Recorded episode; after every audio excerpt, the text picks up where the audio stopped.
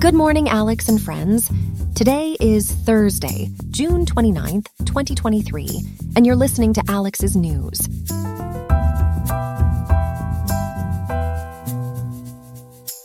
On today's episode of Alex's News, we have some interesting stories lined up for you. But before we dive into that, let's talk about the weather. If you're in Riverside, you can expect a hot day ahead with a high of 88.3 degrees Fahrenheit and a low of 60.5 degrees Fahrenheit. So don't forget your sunscreen and stay hydrated. Now let's move on to the news. Our first story brings us to some concerning cybersecurity news. The U.S. Department of Health and Human Services and major law firms have fallen victim to a wide ranging hack orchestrated by the notorious CL0P group. We'll delve into the details and discuss the implications of such breaches on national security. Next up, a new study challenges the long standing effectiveness of opioids for common back pain. This raises concerns of potential misuse and addiction surrounding these medications. We'll explore the findings and the potential implications for healthcare providers and patients alike. In the realm of scientific breakthroughs, we have an exciting story to share. Scientists have made a groundbreaking discovery.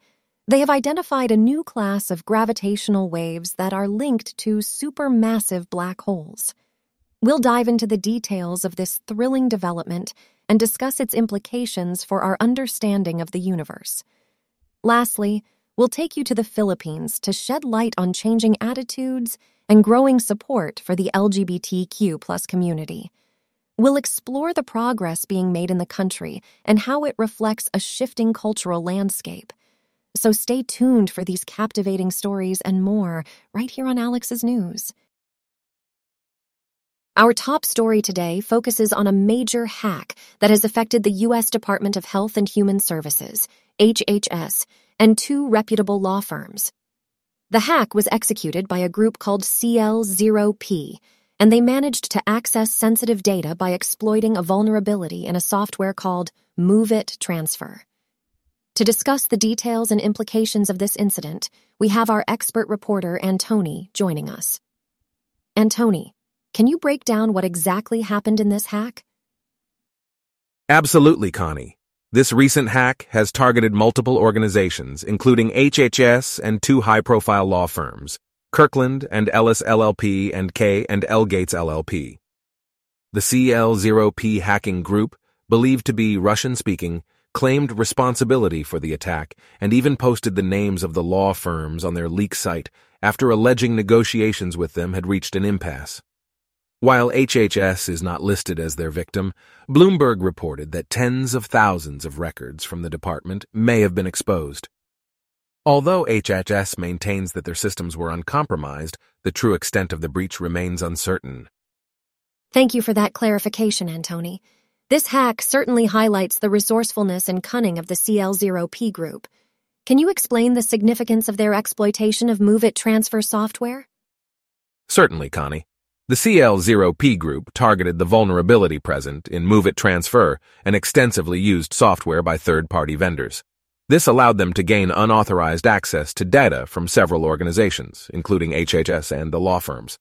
Essentially, what this means is that the hackers found a weakness in the software's security, allowing them to infiltrate and access sensitive information from these entities. That's a concerning development indeed. I understand that CL0P claims they don't intentionally steal data from government entities. But given the potential exposure of tens of thousands of records from HHS, how confident are experts about their claims? Connie, the veracity of CL0P's claim regarding not stealing data from government entities remains unverified. While HHS has stated their systems were not compromised, the possibility of tens of thousands of records being exposed raises doubts about the true extent of the breach. Experts are still working to determine the scope of the attack and whether any sensitive information was indeed compromised. So at this point, we can't rule out the potential theft of data from HHS.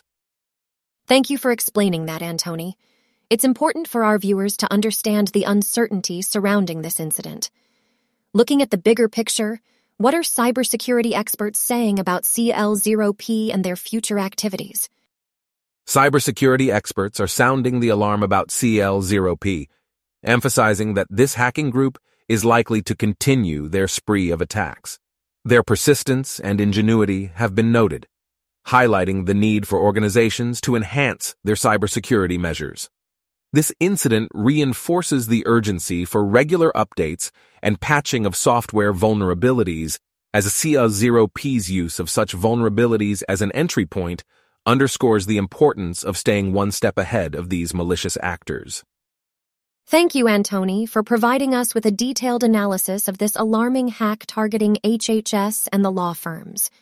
It's vital that organizations remain vigilant and take steps to fortify their defenses against evolving hacking techniques.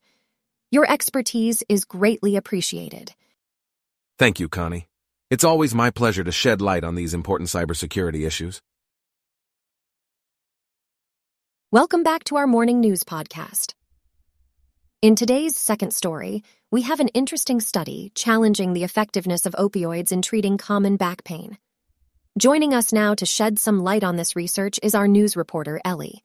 Good to have you here, Ellie. Thank you, Connie. It's great to be here. So, Ellie, what can you tell us about this study published in The Lancet? Well, Connie, this study was conducted by Australian researchers and involved over 340 patients suffering from low back or neck pain. The researchers compared the group that received opioids to the group that received a placebo sugar pill. What they found was quite surprising. After six weeks, there was no significant difference in pain severity between the two groups. That is quite interesting. So, does this mean that opioids might not be effective in relieving back pain? It certainly raises some doubts, Connie. Back and neck pain affects millions of Americans, and when the pain is acute and nonspecific, the usual course of action is to try everyday remedies like over the counter anti inflammatories, heat therapy, massage, or exercise. But if those remedies don't work, doctors often turn to opioids. However, this study suggests that opioids may not bring much relief as they were not found to be significantly more effective than a placebo. What other findings came out of this study? Apart from the lack of significant difference in pain severity, the study also revealed that patients who received opioids had a higher risk of misusing the drugs a year later. This raises concerns about the potential risks of addiction associated with opioid use, especially when they may not provide any additional benefit over a placebo for common back pain. That's definitely a concerning aspect, Ellie. Do these findings mean that opioids should no longer be considered as a treatment option for back pain? Well, Connie, it's important to approach these findings with caution. Some experts suggest that the study should not be generalized to all cases of acute pain. They recommend conducting further research before modifying treatment guidelines. It's worth noting that this study specifically focuses on common cases of back pain and does not negate the potential effectiveness of opioids for other types of back pain. Thanks for clarifying that, Ellie. So, what does this mean for healthcare professionals and patients moving forward? This study emphasizes the need for alternative approaches to managing back pain that don't heavily rely on opioids. It highlights the importance of exploring non opioid treatments such as physical therapy, chiropractic care, or cognitive behavioral therapy, among others. It also points to the necessity of further investigating the specific conditions under which opioids may or may not be effective. By doing so, healthcare professionals can guide patients towards the most appropriate and effective treatments while mitigating the risks of addiction associated with opioid use. Thank you, Ellie, for providing us with an in depth understanding of this study challenging the use of opioids for common back pain. Your insights have been invaluable. You're welcome, Connie. It was my pleasure to share this important information. Well, that wraps up our discussion on this topic. Stay tuned for more news stories after this short break. Thank you, Ellie, for joining us. Thank you, Connie. It was great being here. Welcome back, everyone. In our next story, scientists have made a groundbreaking breakthrough in their quest to understand supermassive black holes, those mysterious objects that reside at the hearts of galaxies. To discuss this exciting discovery, we have our science reporter Arnold here with us. Arnold, can you give us a brief overview of what this breakthrough entails? Absolutely, Connie. Researchers have been studying supermassive black holes for years, given their crucial role in the evolution of galaxies. These black holes are millions to billions of times more massive than our Sun. The latest discovery focuses on detecting gravitational waves, associated with the merging of these supermassive black holes, which was previously difficult to observe. Interesting. So, how exactly did scientists detect these elusive gravitational waves? Well, Connie, researchers took a groundbreaking approach by observing pulsars, which are the remnants of dead stars. Pulsars are incredibly dense and rapidly rotating objects that emit beams of electromagnetic radiation as they spin. By monitoring the arrival of these beams on Earth, scientists can identify slight deviations caused by gravitational waves passing through spacetime. It's similar to observing ripples in a pond, but on a cosmic scale. Fascinating. And what did these scientists find through their observations? Connie, the researchers noticed a distinct pattern in these deviations, which indicates the presence of gravitational waves influenced by supermassive black holes. They likened the effect on spacetime to a colossal serving of jello being jiggled, highlighting the immense influence these waves have on the fabric of the universe. However, while evidence of these gravitational waves is mounting, we still don't know their exact cause. That's incredible. So, what are some of the potential explanations for the origin of these new waves? Great question, Connie. There are several possibilities scientists are exploring. One potential explanation involves cosmic strings, hypothetical one dimensional objects left over from the early universe. Another intriguing possibility is dark matter, the unseen substance thought to make up most of the matter in the universe. Additionally, the existence of primordial black holes from the cosmos's earliest stages is another factor yet to be ruled out. It's amazing how many possibilities there are. Now, what does the inclusion of these new gravitational waves mean for our understanding of supermassive black holes and the universe as a whole? Well, Connie, the inclusion of these new gravitational waves represents a milestone in our understanding of supermassive black holes. These waves, created during the merging of galaxies and the interaction of these enormous black holes, provide us with a unique window into studying these mysterious entities. Additionally, Gravitational waves allow scientists to study the interaction between galaxies and potentially discover other extreme objects that have remained hidden until now. That's truly remarkable. Now, looking ahead, what are the next steps for these researchers? Connie, building on their recent findings, the researchers plan to collaborate with international counterparts to further investigate the gravitational wave background signal. They will combine data from various sources to uncover additional clues about the nature of these waves and their significance in the broader astrophysical landscape. By deepening our understanding of gravitational waves and the role of supermassive black holes, scientists hope to unravel long-standing mysteries and propel our knowledge of the cosmos to new heights. Thank you, Arnold, for shedding light on this incredible breakthrough. We appreciate your insights. My pleasure, Connie. It's always exciting to discuss these remarkable scientific discoveries. Welcome back to our morning podcast. Today, we have our talented reporter Jenna with us to discuss a recent survey conducted by the nonprofit social research group Social Weather Stations in the Philippines. This survey tells us something fascinating about changing attitudes towards LGBTQ plus individuals in a country known for its social conservatism. Good to have you here, Jenna. Thank you, Connie. It's great to be here. This survey, which was conducted between March and June, collected data from 1,200 adult Filipinos across the country. And guess what? The results reveal a significant increase in support for gays and lesbians in the Philippines. That's truly remarkable, Jenna.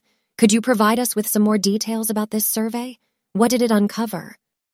Absolutely, Connie. According to the survey, a whopping 79% of respondents agreed that gays or lesbians are trustworthy.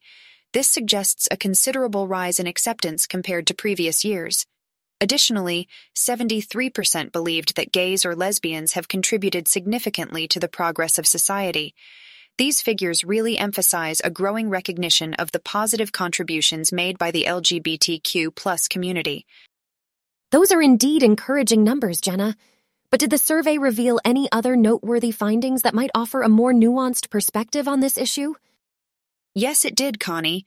While the survey indicated progress, it also brought to light some less encouraging figures. 43% of respondents still believed that AIDS is a sickness associated with gays and lesbians. This shows that misconceptions and stigmatization surrounding the LGBTQ plus community persist. Additionally, 40% of respondents stated that they would like a gay or lesbian family member to change and become straight, reflecting the continued existence of discriminatory attitudes. It's disheartening to hear that there are still misconceptions and discriminatory attitudes, but it's a reminder that progress takes time. Now, considering the Philippines' predominantly Catholic population and socially conservative laws, how significant is this growing support for the LGBTQ plus community in the country? Excellent question, Connie. With over 86% of Filipinos identifying as Catholic and the country's socially conservative stance reflected in its laws, the growing support for the LGBTQ community becomes even more significant. The Philippines bans practices such as abortion, divorce, and same sex marriage. So, this shift in public opinion demonstrates a positive development and could lay the groundwork for further change in the future. Absolutely, Jenna. It's important to acknowledge that changing public opinion is just one step. So, how are LGBTQ plus activists responding to these survey results? What are they calling for? LGBTQ plus activists are applauding the progress made in public opinion but they emphasize the need for concrete policies and measures to combat discrimination and promote equal treatment.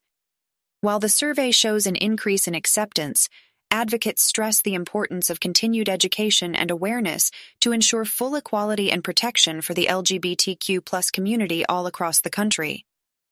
That's certainly an important perspective to consider. Thank you so much, Jenna, for providing such detailed analysis and insights into these survey results. Your expertise is invaluable. Thank you, Connie. It was a pleasure discussing this important survey, and I'm glad to shed light on the changing attitudes towards gays and lesbians in the Philippines. Well, there you have it, folks. The survey's results serve as a positive indication of changing attitudes towards gays and lesbians in the Philippines. This growing support signifies a step forward in promoting inclusivity and diversity in a country where social conservatism has traditionally prevailed. Thank you all for joining us today, and a big thanks to Jenna for her fantastic reporting. Thank you, Connie. It was my pleasure to be here with you today.